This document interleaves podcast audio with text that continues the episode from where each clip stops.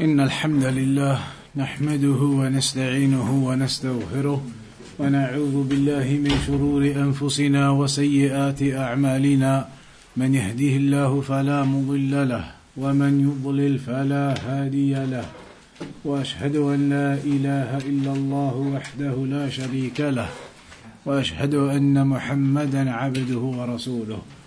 أما بعد Today then we're going to have a look at the chapter ذكر الله بذكر أسمائه وصفاته The remembrance of Allah through the names and attributes of Allah.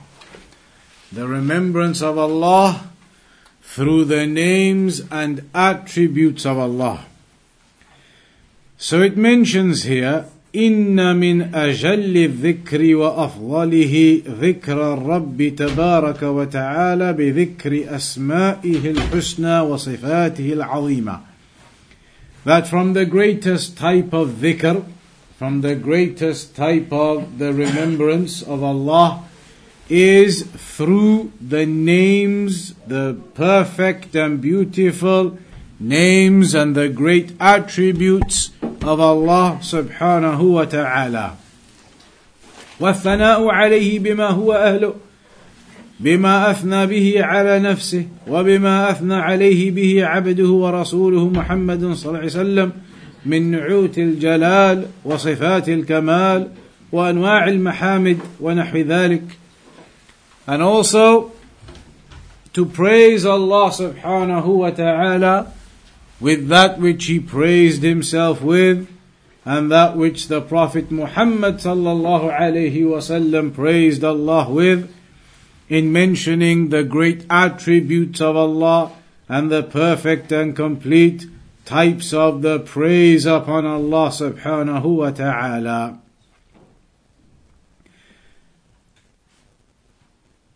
And it is mentioned that dhikr is two types.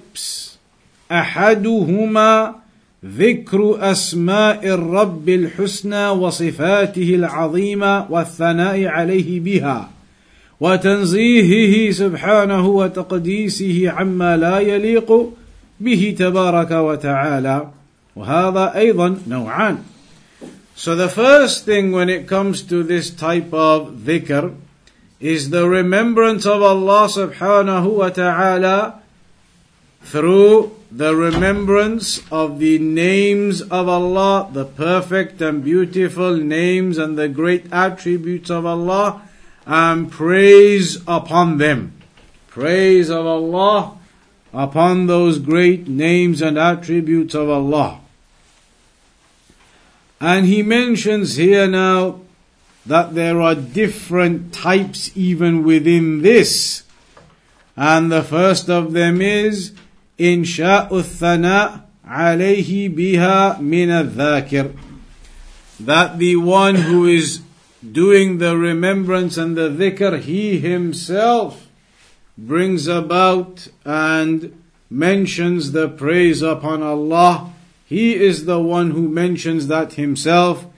وهذا النوع هو المذكور في الأحاديث المشتملة على الحث على حمد الله وتكبيره وتسبيحه وحسن الثناء عليه. And this is basically what is mentioned in the hadith, many hadith, encouraging the servants to do the remembrance of Allah, to say Subhanallah, to say Alhamdulillah, to say La ilaha illallah, to say Allahu Akbar. All of those types of words, there are many narrations about them and the reward of saying them. That is one of the types of the remembrance of Allah subhanahu wa ta'ala. It's mentioned in a hadith where the Prophet sallallahu alaihi wasallam said in a hadith in Sahih Muslim, أحب الكلام إلى الله the most beloved of speech to Allah أحب الكلام إلى الله بعد القرآن after the Quran Subhanallah, walhamdulillah, wa la ilaha illallah, wallahu akbar. That it is Subhanallah, Alhamdulillah, La ilaha illallah, and Allahu Akbar.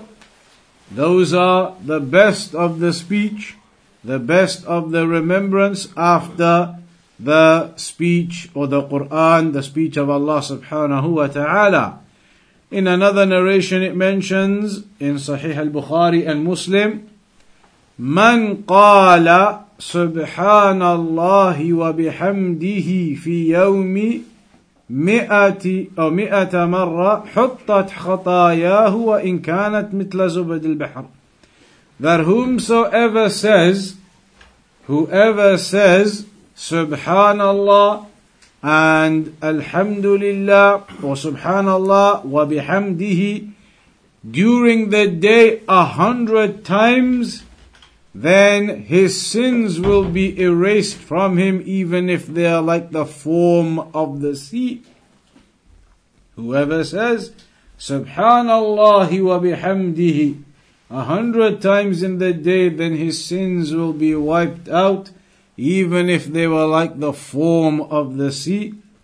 وكذلك قوله صلى الله عليه وسلم and also the Prophet صلى الله عليه وسلم said كلمتان خفيفتان على اللسان ثقيلتان على الميزان حبيبتان للرحمن The Prophet sallallahu alaihi wasallam said in this hadith, which is also in Bukhari and Muslim, that there are two words, kalimatani, khafifatani, that are very easy, two very small, simple words upon the tongue, khafifatani ala lisan.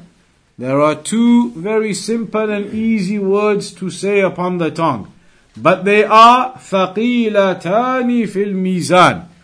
They are heavy in the weighing scales.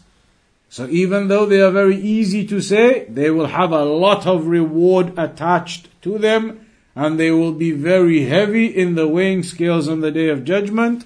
What are those two words? Subhanallah wa bihamdihi and Subhanallah al-Azim. Subhanallah wa bihamdihi Subhanallah al-Azim. So the person who does this type of dhikr, does the remembrance of Allah, mentions these types of words and supplications on a daily basis, you can see the great reward that is mentioned for it very easy to say upon the tongue, the messenger said. They are very easy to say upon the tongue, but they are very heavy on the weighing scales. They are very heavy on the weighing scales. So there is a lot of reward for them. وأفضل هذا النوع أجمع للثناء وأعمه نحو قول سبحان الله وبحمده عدد خلقه ورضا نفسه وزنة عرشه ومداد كلماته فهذا أفضل من مجرد سبحان الله.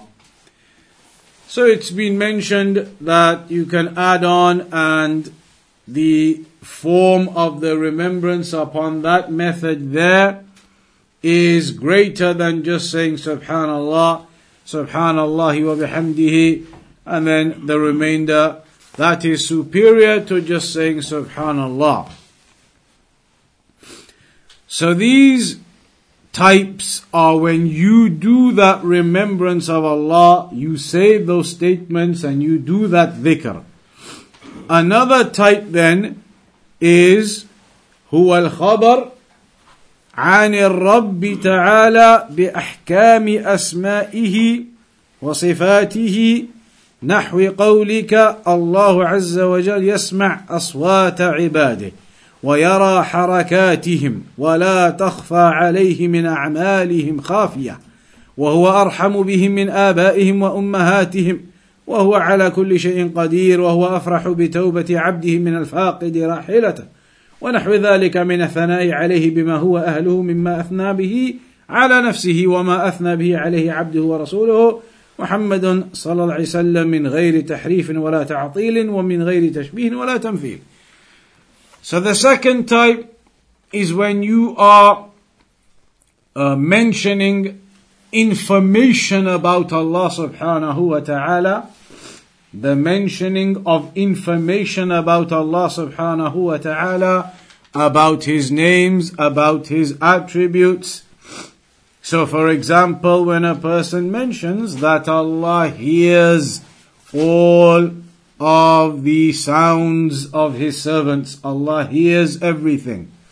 And He sees all of the movements of creation of mankind, of everything and there is nothing hidden from Allah whatsoever. And He is more merciful to the people than their own mothers and their own fathers.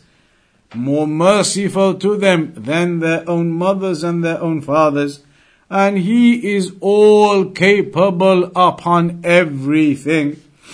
And He is more happy with the tawbah the repentance and seeking of forgiveness that a servant makes and seeks from Allah, Allah is happier with that than a person who loses his riding animal and then it comes back to him and he finds it.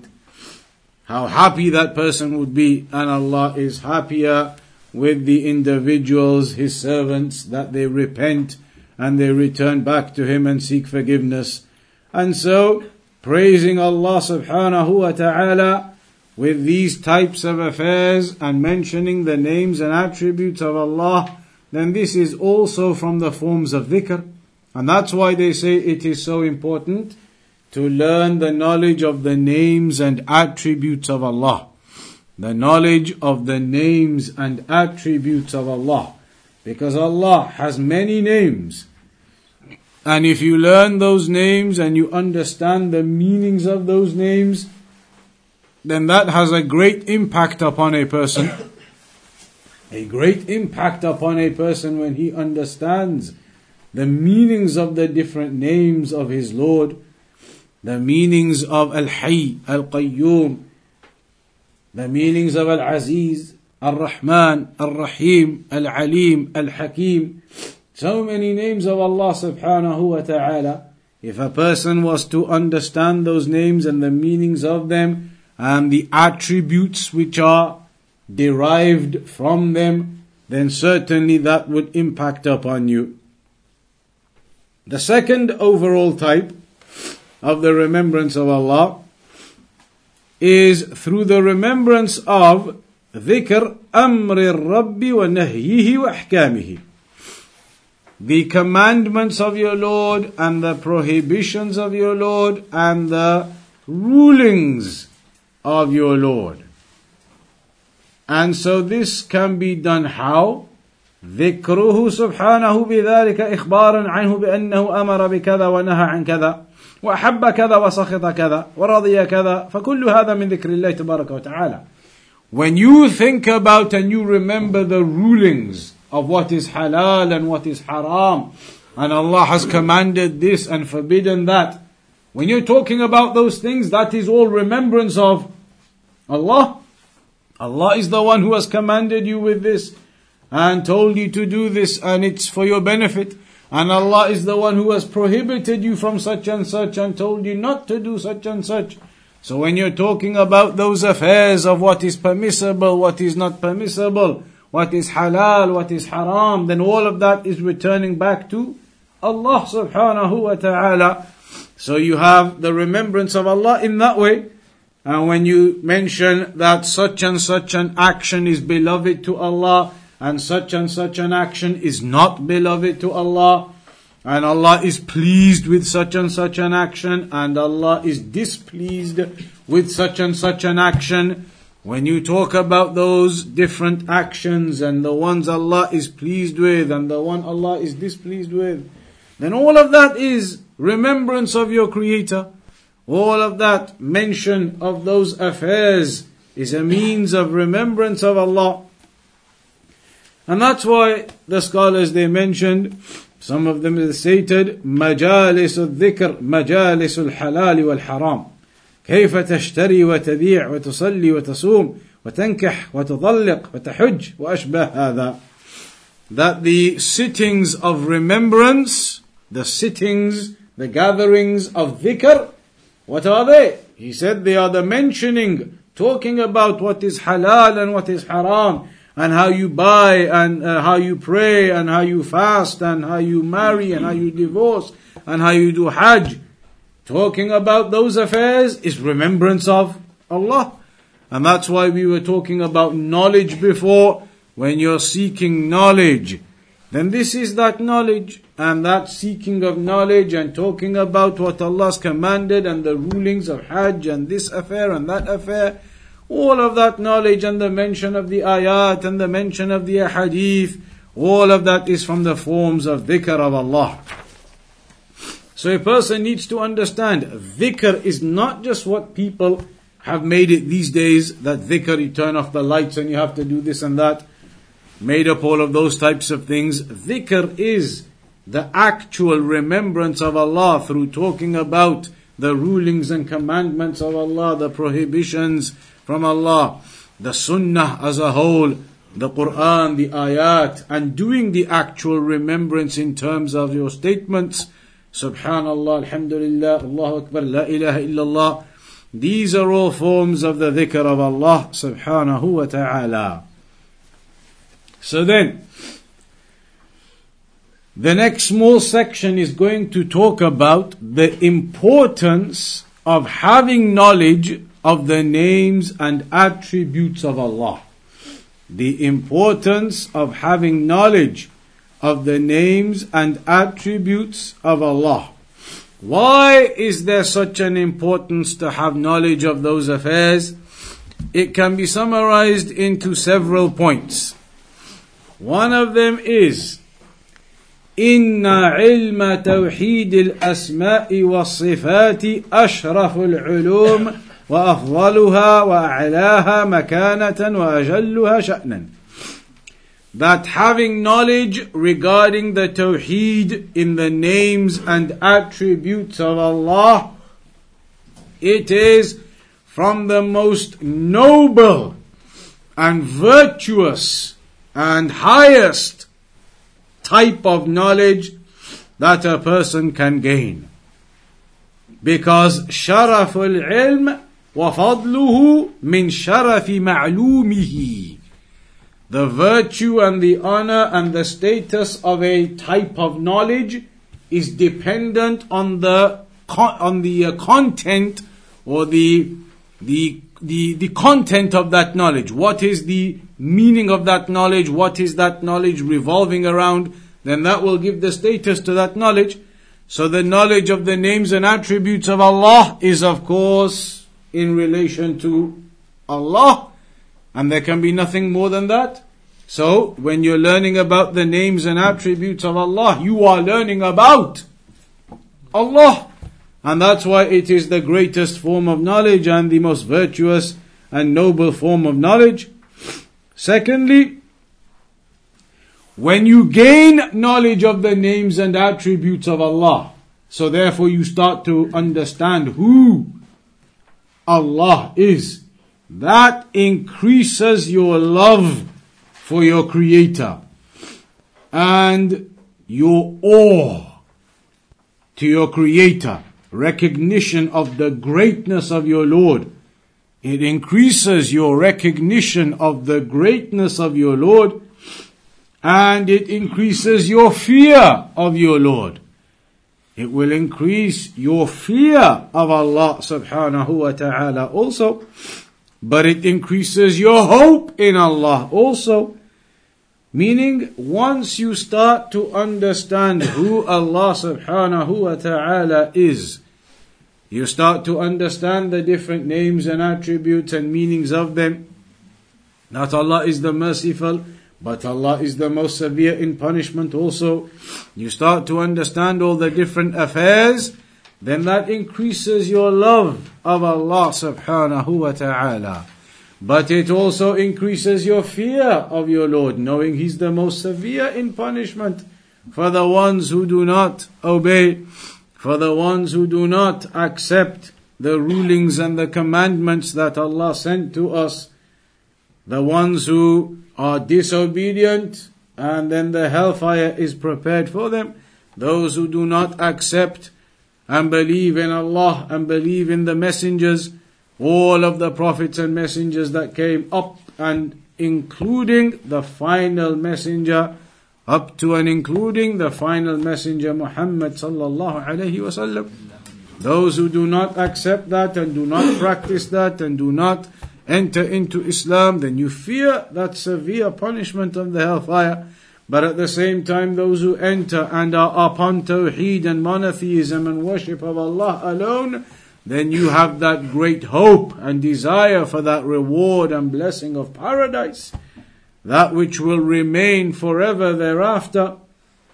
This world, a few days and a few nights, and they pass by, and you are done and gone. But the afterlife is forever. And so this life is the opportunity for an individual to start to gain knowledge of who his Lord is, to understand the names and attributes, and to then increase his iman. Ibn al-Qayyim rahimahullah ta'ala said, وليست حاجة الأرواح قط إلى شيء أعظم منها إلى معرفة باريها وفاطرها ومحبته وذكره والابتهاج به. Ibn al-Qayyim said, the souls, our souls, they are not in need of anything more than their need to know who their Lord is. We inside do not have a need, a pressing and urgent need for anything more, for anything greater than the need that we have inside of ourselves to know who our Lord is, who Allah subhanahu wa ta'ala is, who our Creator is. وطلب الوسيلة إليه والزلفى عنده and we all seek to gain closeness to our Lord we all seek to gain closeness to Allah subhanahu wa ta'ala so how can we do that how can we gain closeness to Allah how can we gain knowledge of who Allah is لا سبيل إلى هذا إلا بمعرفة أوصافه وأسمائه. There is no means to doing that except through knowledge of His names and attributes. فكلما كان العبد بها أعلم كان بالله أعرف. So the more knowledge a servant has of the names and attributes of Allah, then the greater the person becomes in his seeking of that closeness to him فكلما كان العبد بها أعلم كان بالله أعرف وله أطلب وإليه أقرب So the greater knowledge a person has of the names and attributes of Allah, then the more he knows about his Lord, and the more that he seeks to be close to his Lord and gain that closeness to him. وكلما كان لها أنكر كان بالله أجهل وإليه أكره ومنه أبعد. but the greater a person rejects his Lord, rejects Allah subhanahu wa ta'ala, and does not enter into Islam, then the greater the person's ignorance will be in his heart, and the more distanced he will feel. The more hollow that person will feel, that the life is passing by and the days are passing by, but nothing of substance in the heart. The heart is empty and the heart is hollow, with no meaning that provides sufficiency to that individual because the only thing that can provide that sufficiency to the heart, that contentment to the heart, is through knowing Allah and to obey Allah and to be upon the worship of Allah. والله ينزل العبد من نفسه حيث ينزله العبد من نفسه أو ينزل العبد من نفسه حيث ينزله العبد من نفسه and Allah subhanahu wa ta'ala The meaning of that will basically put the servant upon the level that the servant is towards Allah. if you are in a good level towards Allah with your understanding and practice and worship, then Allah places you upon a high level. But if you are ignorant of Allah, not accepting, not practicing nothing, then you are putting yourself down and Allah therefore puts you at a lower level, at a level that is below.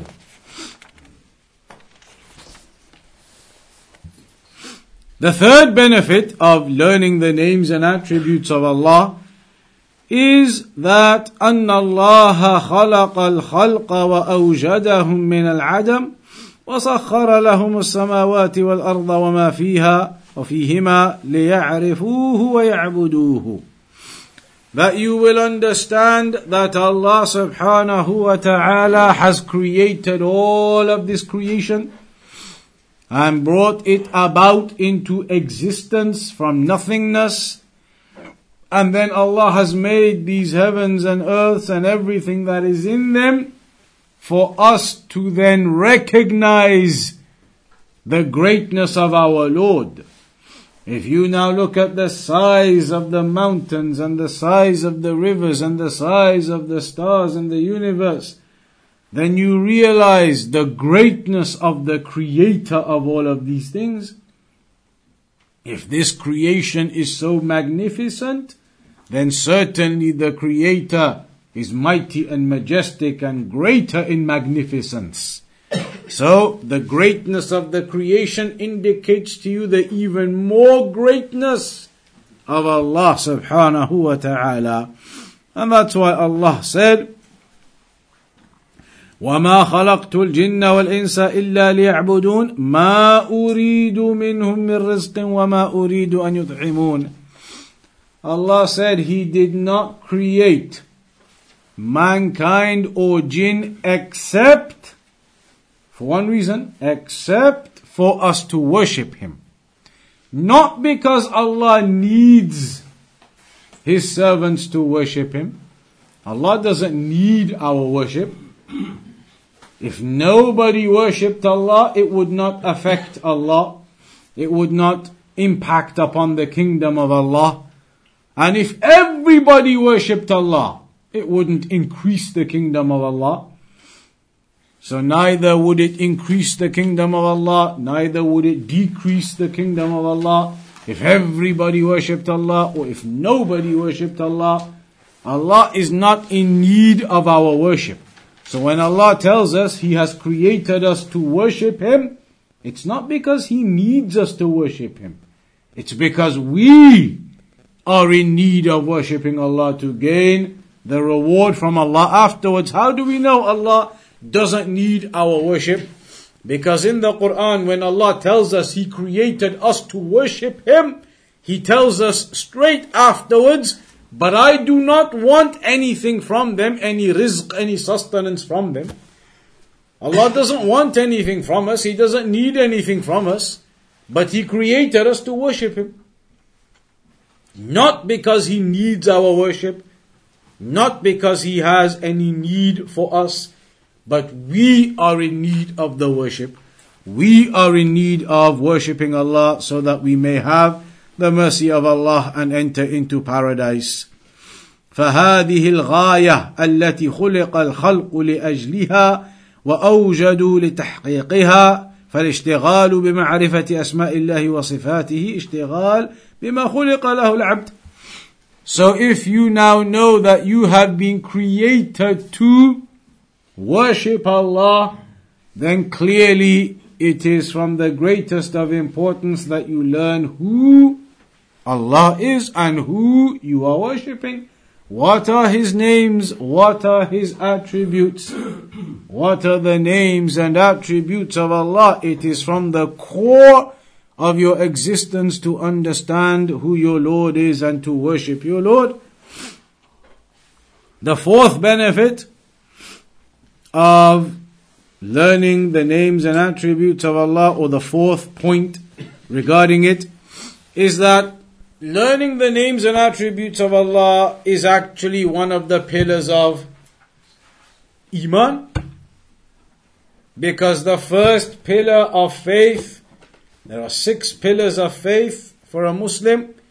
Faith in Iman in Allah and in the angels and in the prophets and messengers and in the books and in the day of judgment and then in the decree. Those are the six parts. One of them is belief in Allah. What is Iman in Allah? It is knowing the names and attributes of Allah. Learning and knowing about the different names of Allah. Knowing about the different attributes of Allah. That is what increases your ability or your understanding and your Iman, your faith in Allah subhanahu wa ta'ala.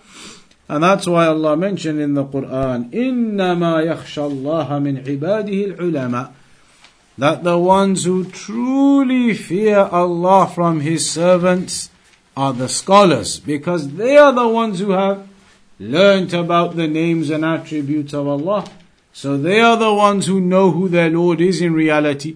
They are the ones who then love Allah more and fear Allah more also. Some of the Salaf or one of the Salaf he used to mention the Salaf, imagine students of the Prophet or students of the students of the Prophet, students of the companions. One of them used to say, if it was said to me, if it was said to me that right now the deeds you've done in your life, you have got one foot in paradise or one foot in hellfire. Which one do you think it is? He said, I would not know. I would not know. Maybe I am the person with the one foot in paradise. Maybe I've done good. But maybe I have been so poor in my worship and obedience, I could be the one with one foot in the hellfire. And this is from the Salaf, the companions, the students of the companions, those who were with the Messenger, Wasallam, the companions, and then their students. And one of them is saying, I have no idea, maybe I could still be one of the people in the hellfire yet. Maybe I have one foot in the hellfire. But now people are so confident, so confident, and they think everybody will enter paradise without doing any actions, without doing worship, without doing obedience. So it is important to have this knowledge. The Salaf they used to say, من كان بالله أعرف كان له أخوف Whomsoever is more knowledgeable of Allah will be more fearful of Allah. Because then you understand the reality of the affairs. Fifthly, the fifth thing you can note here regarding the names and attributes أن العلم به تعالى أصل الأشياء كلها that having knowledge of Allah subhanahu wa ta'ala it is the basis of everything the knowledge of who your Lord is of who your creator is that is the basis of everything حتى إن العارف به حقيقة المعرفة يستدل بما عرف من صفاته وافعاله على ما يفعله وعلى ما يشرعه من الأحكام. Because if a person understands the names and the attributes of Allah, then he will be able to understand the rulings and the legislations and why they have come. لأنه سبحانه لا يفعل إلا ما هو مقتضى أسمائه وصفاته. Because Allah does not do anything except that it is from what is necessitated by His names and attributes. Allah would not do something which is dispraiseworthy. Allah only does the praiseworthy, and all of the actions of Allah are praiseworthy, all of them revolving around justice and virtue and wisdom. And so Allah does not decree an affair except that it will be upon recognition of the names and attributes of Allah. So all of these things, if a person thinks about them and understands about the names and attributes of Allah, you will certainly have a much greater level of iman, a much greater level of hope and fear in Allah subhanahu wa ta'ala. And perhaps next week, what we'll do is select two or three or four more names if the opportunity is possible and mention some more of the names of Allah and some of the meanings. But today we'll cut it short slightly. I was delayed quite a lot and then there were roadworks as well here in Leeds. We'll uh, uh, uh cut it slightly short today, but inshallah ta'ala we'll uh, have the full session next week, hopefully on time, which is supposed to be 8.30 p.m. So we'll try and target starting at 8.30 p.m. insha'Allah ta'ala next week uh, once again. Any questions up to there then? Any questions on any of that or anything else? No. Uh, who are the uh, practitioners of uh, Tasawwuf? Uh, basically the Sufis, uh, so what is their Aqidah and uh, is it in uh, I mean, in accordance with uh, Quran and Sunnah and their practices. The aqidah of the Sufiya, the Sufis, is not the aqidah which is the true and correct aqidah. They have many errors, including in the names and attributes of Allah. They do not accept and believe in the names and attributes of Allah properly. They do not understand the names and attributes of Allah properly. They do not have their iman regarding these affairs properly. They fall into interpretations of their own, which are false interpretations. They may fall into rejection of certain names and attributes. There are errors they have in that field. Then there are errors they have in other fields of aqidah also. The Sufis are known for their errors in various aspects of aqidah. Even when it comes to worship, some of the extreme Sufis they believe that paradise, hellfire, none of that matters. Forget that. We're just worshipping Allah because of our love for Allah. It is all about the love. We're not bothered about getting into paradise. We're not afraid of the hellfire. It is just love, love. And that's why they go into all of that spirituality, as they call it, forgetting that there are so many other things in the religion need to balance out with it. So there are many errors. There are many errors and many uh, false stories in their books, the Sufis, false stories that are stories of shirk. They are stories of shirk that they have. It is clear that they are not upon the methodology of Ahl Sunnah, and there are many pathways of the Sufis, many different methodologies amongst the Sufis themselves. But they are certainly not Ahl Sunnah wal Jama'ah upon their beliefs. Salam um, where I work, there are different staff networks. One of which is there are what? Staff networks. So staff together. We've got one called Islamic Fellowship, which is led by this lady who you know, mm. does even wear hijab, so that tells you the mm. state of things. And um, I've attended one of uh, events organized, and some of her representations of Islam, uh, yeah, a bit misguided. So mm. things about polygamy, about men shaking hands mm. with women. Mm. So I'm just wondering, as Muslims, have we got any responsibility to, to I don't know, get involved? That all just depends on the specific circumstances. In a work environment, you don't have much control of what's going on. There may be somebody who's organized some type of group. You're not going to be able to create some rebellion or take over that organization for yourself if something is going on amongst people, you try to give da'wah to your colleagues. You try and give uh, the correct information to your colleagues working with you in your department and other people, other staff members. You do what you can. You give them information. You give them literature. You give them uh, leaflets. You give them CDs. You try and do what you can in terms of spreading the da'wah in that way. But as for these other types of networks and things they set up, it's not upon a Muslim to say, okay, I need to go and do something and get involved and get people together and do a vote and get me into president and all those things. You're going to end up wasting your time, wasting your time trying to get into this network. And even if you get into that network, it'll be a, a week later they'll go set up another one and they'll start spreading their falsehood again. So there's no point trying to say I need to get into this network or that one or get involved here, get involved there. That will waste your time. You just carry on with your da'wah Carry on with your spreading of the literature, the CDs, the leaflets to your colleagues, to your friends, to those work people. And inshallah ta'ala, those who are true and sincere, they'll start to benefit from these. Hmm. In regards to loving and hating for the sake of Allah, um, particularly hating for the sake of Allah, believers and such. And how how do we understand that? And if someone says they they can't do that, hating for the sake of Allah, it means hating shirk and the people of shirk, and also people of innovation and misguidance and deviance who are opposing the Quran and the Sunnah to a level as well. But as the scholars they say, there are two perspectives to that issue. Yes, you hate kufr and shirk and the mushrik. You can't love a mushrik in terms of his beliefs and what he's upon. Clearly, you hate all of that. He's upon shirk, he's upon kufr. You can't love that. But you have that hatred from that angle of the shirk and the kufr, etc.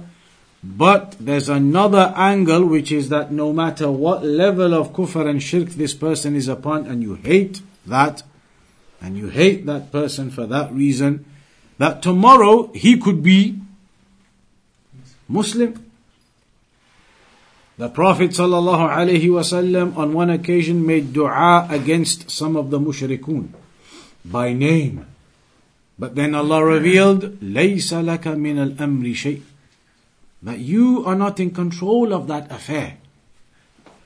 And what happened afterwards? Those mushrikun, the ones the Prophet made dua against, or was uh, uh, making the dua of curse against them. And Allah said, لَيْسَ لَكَ مِنَ الْأَمْرِ شَيْءٍ you do not have control over those affairs, who's gonna accept the guidance, who isn't. And they did actually end up becoming Muslim. So you have the hatred for the mushrikun, and the shirk. But at the same time, you recognize that the worst of them could be the best of them tomorrow. Khalid ibn al-Walid, the battle of Uhud, was still with the mushrikun. He's the one who came around and then made the battle again and some of the companions were killed yet afterwards. Khalid ibn al-Walid, radiallahu anhu. So you have that angle of hatred of shirk and kuffar and the mushrikun, but also the angle of mercy and wisdom in giving da'wah, and tomorrow this one, that one could be your brother, could be your sister in Islam. So there's a balance, not that the Khawarij or the extreme individuals, kuffar, this kuffar, that. And tomorrow maybe all of them or some of them they become Muslim as well. So a person needs to be balanced and understand how it works. It is not a level of extremeness in any affair. I just ask a follow up on that. So, what if someone says, yeah, I mean, if you have a Muslim who's oppressed you and who's a, an open sinner, mm. and you have a kafir who's someone who has good manners. then you still love the Muslim. You still love a Muslim more than you would love or, or, or have any feelings of empathy towards a kafir because he's done good to you. That's the same example as within Islam. Imagine there is a mubtadi', outright mubtadi', innovator, outright. But he's somebody you've known since primary school. You've grown up with him. He helped you buy your house. He gave you a big loan. Said pay it back whenever you want. He uh, uh, uh, helped you with lots of other things. He's your neighbor. He's been your your friend for 30 years. And there's another guy who's Salafi upon the Sunnah and something bad between you two happened. Still, your love for this person upon the Sunnah is greater than whatever you may have with this person you grew up with and he's helped you and whatever else. Because at the end of the day, your love for this person of the Sunnah is because he is upon the Sunnah. Not as a personal characteristic and personal. Personally, you may not get on with everybody. It's not about personalities. There could be another Sunni Salafi, but you just don't personally really get on with him.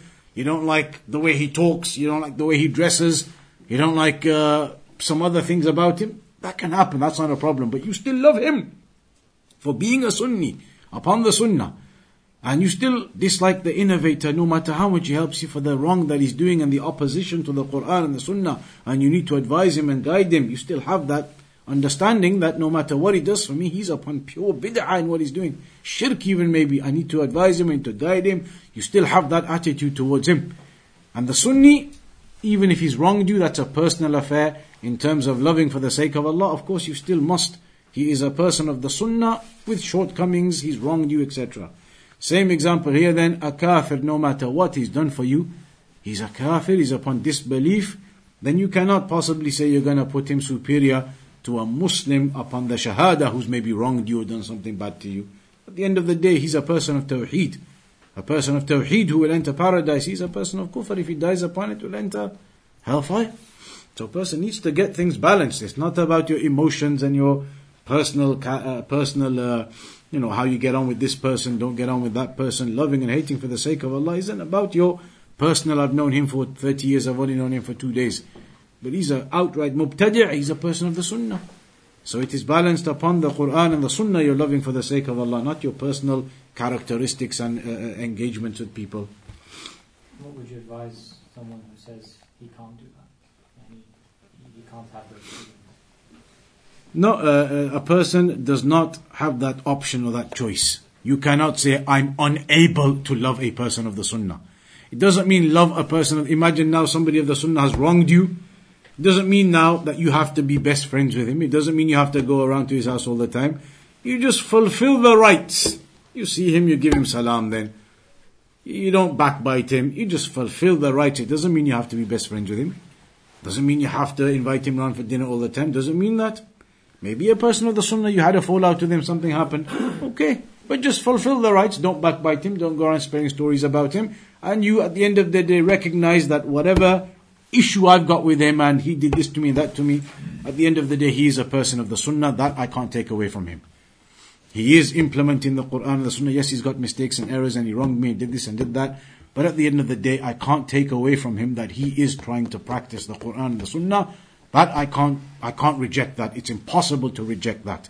Whereas these other people, they might be good to me, but they're going and turning the lights off and celebrating birthdays and going around graves. How can you possibly say these are superior to them? How can you possibly have a feeling of goodness to them and a feeling of badness to him?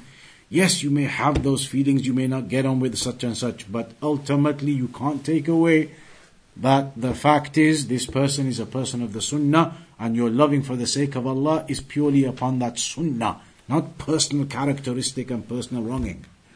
So a person needs to uh, try to uh, understand that. Sheikh, uh, like some Ahlul Bidah, they miss the Salah they miss the salah? Yeah, like they, they postpone it and they join it at the end of the day. Uh, uh, join it how? Qada. Salah, yani they say. Uh, in the winter, you mean? Yani generally.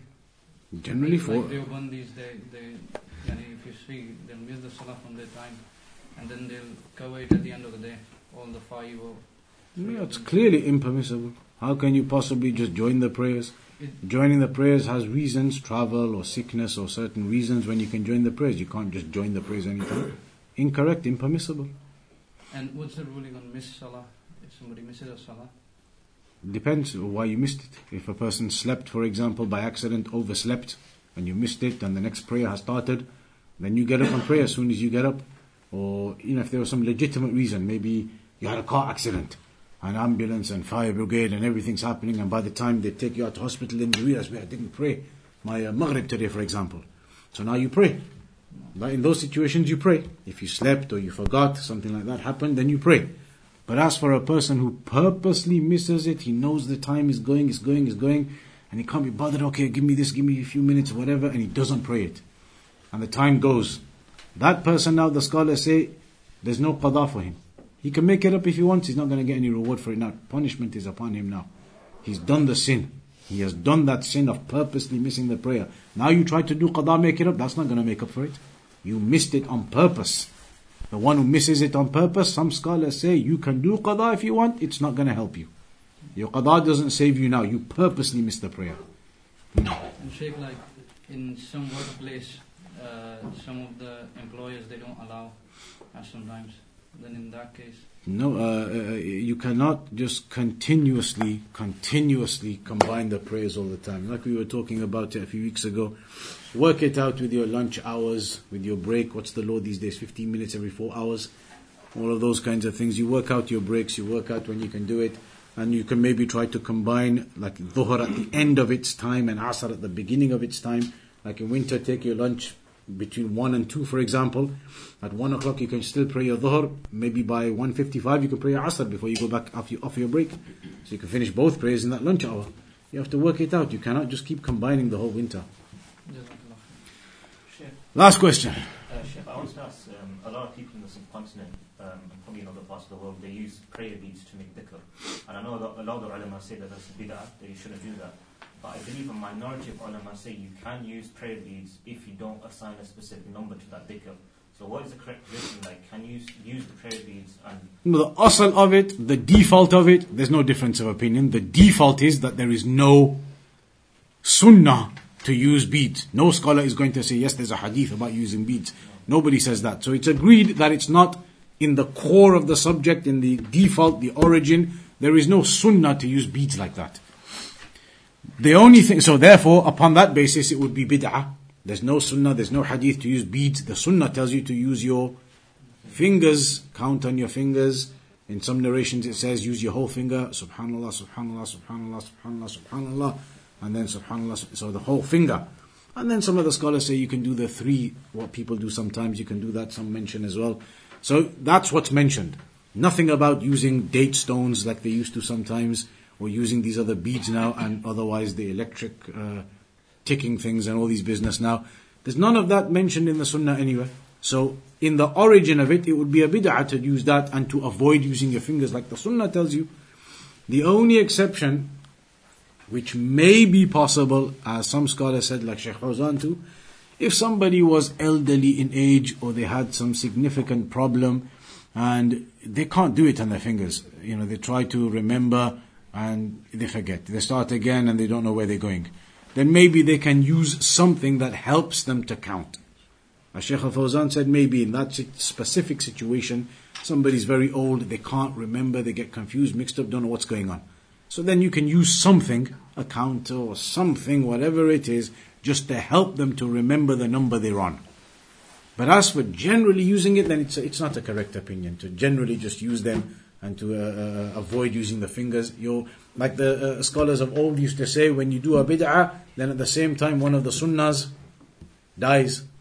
You start using beads and counters, then you're killing the sunnah of using the fingers. Hmm. So we'll have to conclude there. It's a bit late today. We'll continue next week. We'll try to aim for 8.30 inshaAllah.